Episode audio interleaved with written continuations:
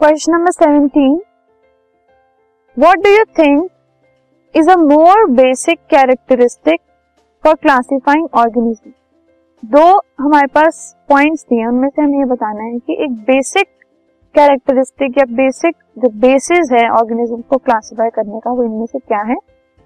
First है place where they live second है kind of cells they are made of and why ठीक है?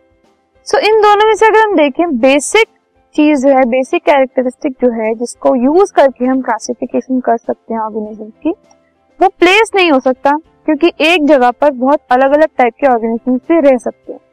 सो cells एक basic basis बन सकता है। So the kind of cells an organism is made of is more basic characteristic for classifying organisms because form and function depends on cell तो उनके जो function हैं, जो फॉर्म्स हैं, वो सेल के ऊपर डिपेंड करती है। सो सेल बेसिकली क्लासिफाई करने में हेल्प करेगा।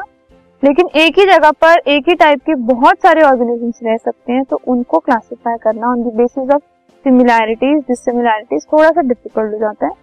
तो kind of cells is the basic characteristic जिनको हम यूज़ कर सकते हैं।